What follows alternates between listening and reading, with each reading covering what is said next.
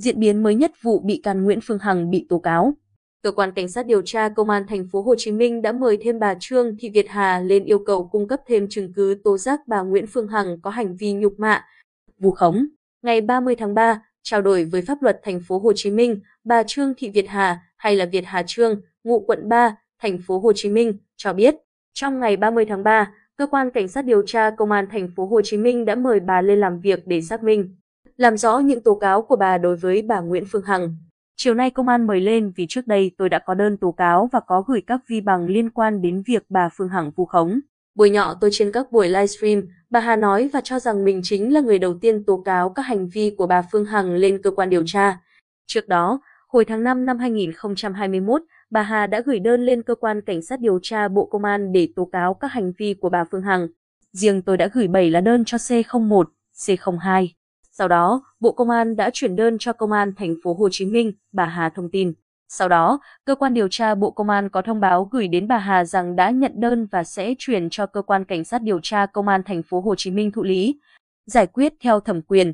Sau một thời gian, Công an thành phố Hồ Chí Minh có gửi thông báo đến bà Hà rằng đã nhận đơn của Bộ Công an chuyển. Sau khoảng bảy tháng sau thì Công an thành phố Hồ Chí Minh đã mời tôi làm việc để xác nhận đơn có phải tôi đã gửi hay không. Họ yêu cầu bổ sung thêm vi bằng và các chứng cứ liên quan như u ét bê. Tính đến nay, tôi đã được cơ quan điều tra Công an thành phố Hồ Chí Minh mời làm việc ba lần, bà Hà tiếp. Riêng buổi làm việc trong ngày ba mươi tháng ba, công an tiếp tục xác minh tất cả các clip, vi bằng mà bà Hà gửi lên. Người ta xác minh rằng những gì tôi tố cáo là có và thuộc về tội vu khống, làm nhục người khác, bà Hà nói và cho biết mình đã yêu cầu xử lý hình sự bà Hằng. Theo bà Hà trước đó đã yêu cầu cơ quan công an thành phố Hồ Chí Minh có biện pháp bảo vệ vì bị hăm dọa sẽ tìm đến nhà, đánh đập. Bà Hà cũng gửi kèm đơn mười một đoạn clip cùng vi bằng về những nội dung mà bà Phương Hằng đã vu khống, bồi nhọ mình. Theo đó, các đoạn clip được bà Hà thu thập từ tháng tư năm hai nghìn không trăm hai mươi mốt đến thời điểm buổi livestream tại trường đua Đại Nam lấy tên bà để đặt cho các con ngựa đua. Tôi cũng sẽ xuống công an tỉnh Đồng Nai để tố cáo YouTuber Long Ngô các hành vi vu khống làm nhục tôi vì người này lấy thông tin từ bà Phương Hằng rồi xúc phạm, nhục mạ. Chửi bới tôi còn nặng hơn cả nội dung bà Hằng, bà Hà tiếp tục thông tin. Nguyên nhân mà bà Hằng bôi nhọ, vu khống theo bà Hà là do xuất phát từ một hiểu lầm. Cụ thể, trước đây cả hai là bạn thân của nhau. Bà Hằng có nhắn tin mượn tôi hai mươi tỷ đồng.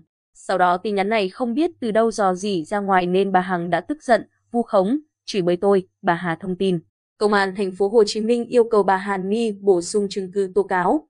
Ngày hai mươi chín tháng ba, Công an thành phố Hồ Chí Minh đã mời bà Hàn My làm việc để xác minh nội dung đơn bà Hàn My tố cáo bà Nguyễn Phương Hằng về hành vi đe dọa, giết người, vu khống và làm nhục người khác.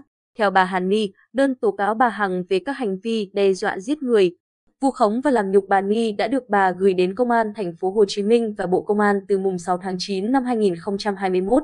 Cũng theo bà Hàn Ni, tại buổi làm việc với Công an thành phố Hồ Chí Minh, cơ quan công an yêu cầu bà cung cấp bổ sung thêm chứng cứ liên quan việc bà Hằng đe dọa giết người, vu khống và làm nhục diễn ra tại địa bàn thành phố Hồ Chí Minh.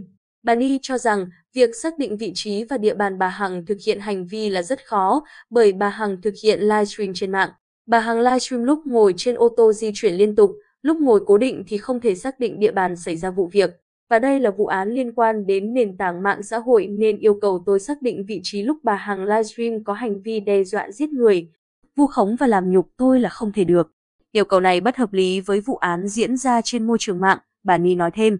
Tề, sang.